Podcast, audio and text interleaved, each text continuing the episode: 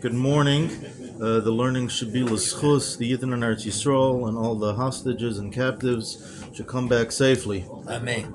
Um, so, continuing along the topic of davening for safety, Tfilas Haderech. So, we mentioned yesterday that Reb Shmuel Levitin, one of the senior Hasidim, was traveling with the Rebbe in 1956 um, to the Catskills, which one of, one of the rare times when the Rebbe actually was in a situation where he had to say Tfilas Haderech. He left New York after he became Rebbe.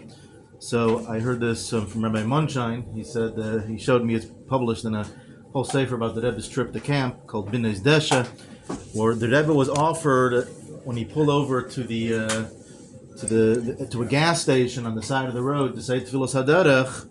Um, the Rebbe was offered a candy um, he was offered a candy and he, and it was declined.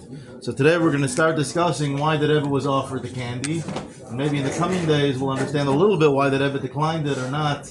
Um, so the uh, the uh, the Shulchan Aruch, the, the, the Shulchan Aruch in chapter 110 discusses a very fascinating concept regarding brachas, general brachas. And uh, the Beis Yosef in his commentary to the Tur uh, quotes from Tosfos, actually the Tur, the Tur quotes from Tosfos that the reason why um, Tfilas Haderech is an interesting bracha that does not start with a baruch. Most brachas you start Baruch Ata Hashem. You want to make a shahakol, you make a Baruch Ata Hashem. You want to make a bracha on the lulav, Baruch Hashem. Asher Kiddushanu V'Tzivanu. Why over here is it Yehi Ratzon, and it doesn't start with a bracha. So two explanations are brought um, from the Rishonim. The Tur quotes one reason um, from from Tosfos that he says there's there's two main types of brachas, and Tfilas Haderech is in its own category. It's really a third type of bracha, and he says that he says that the reason why it doesn't start with the bracha is because um, is because it's only a request for mercy.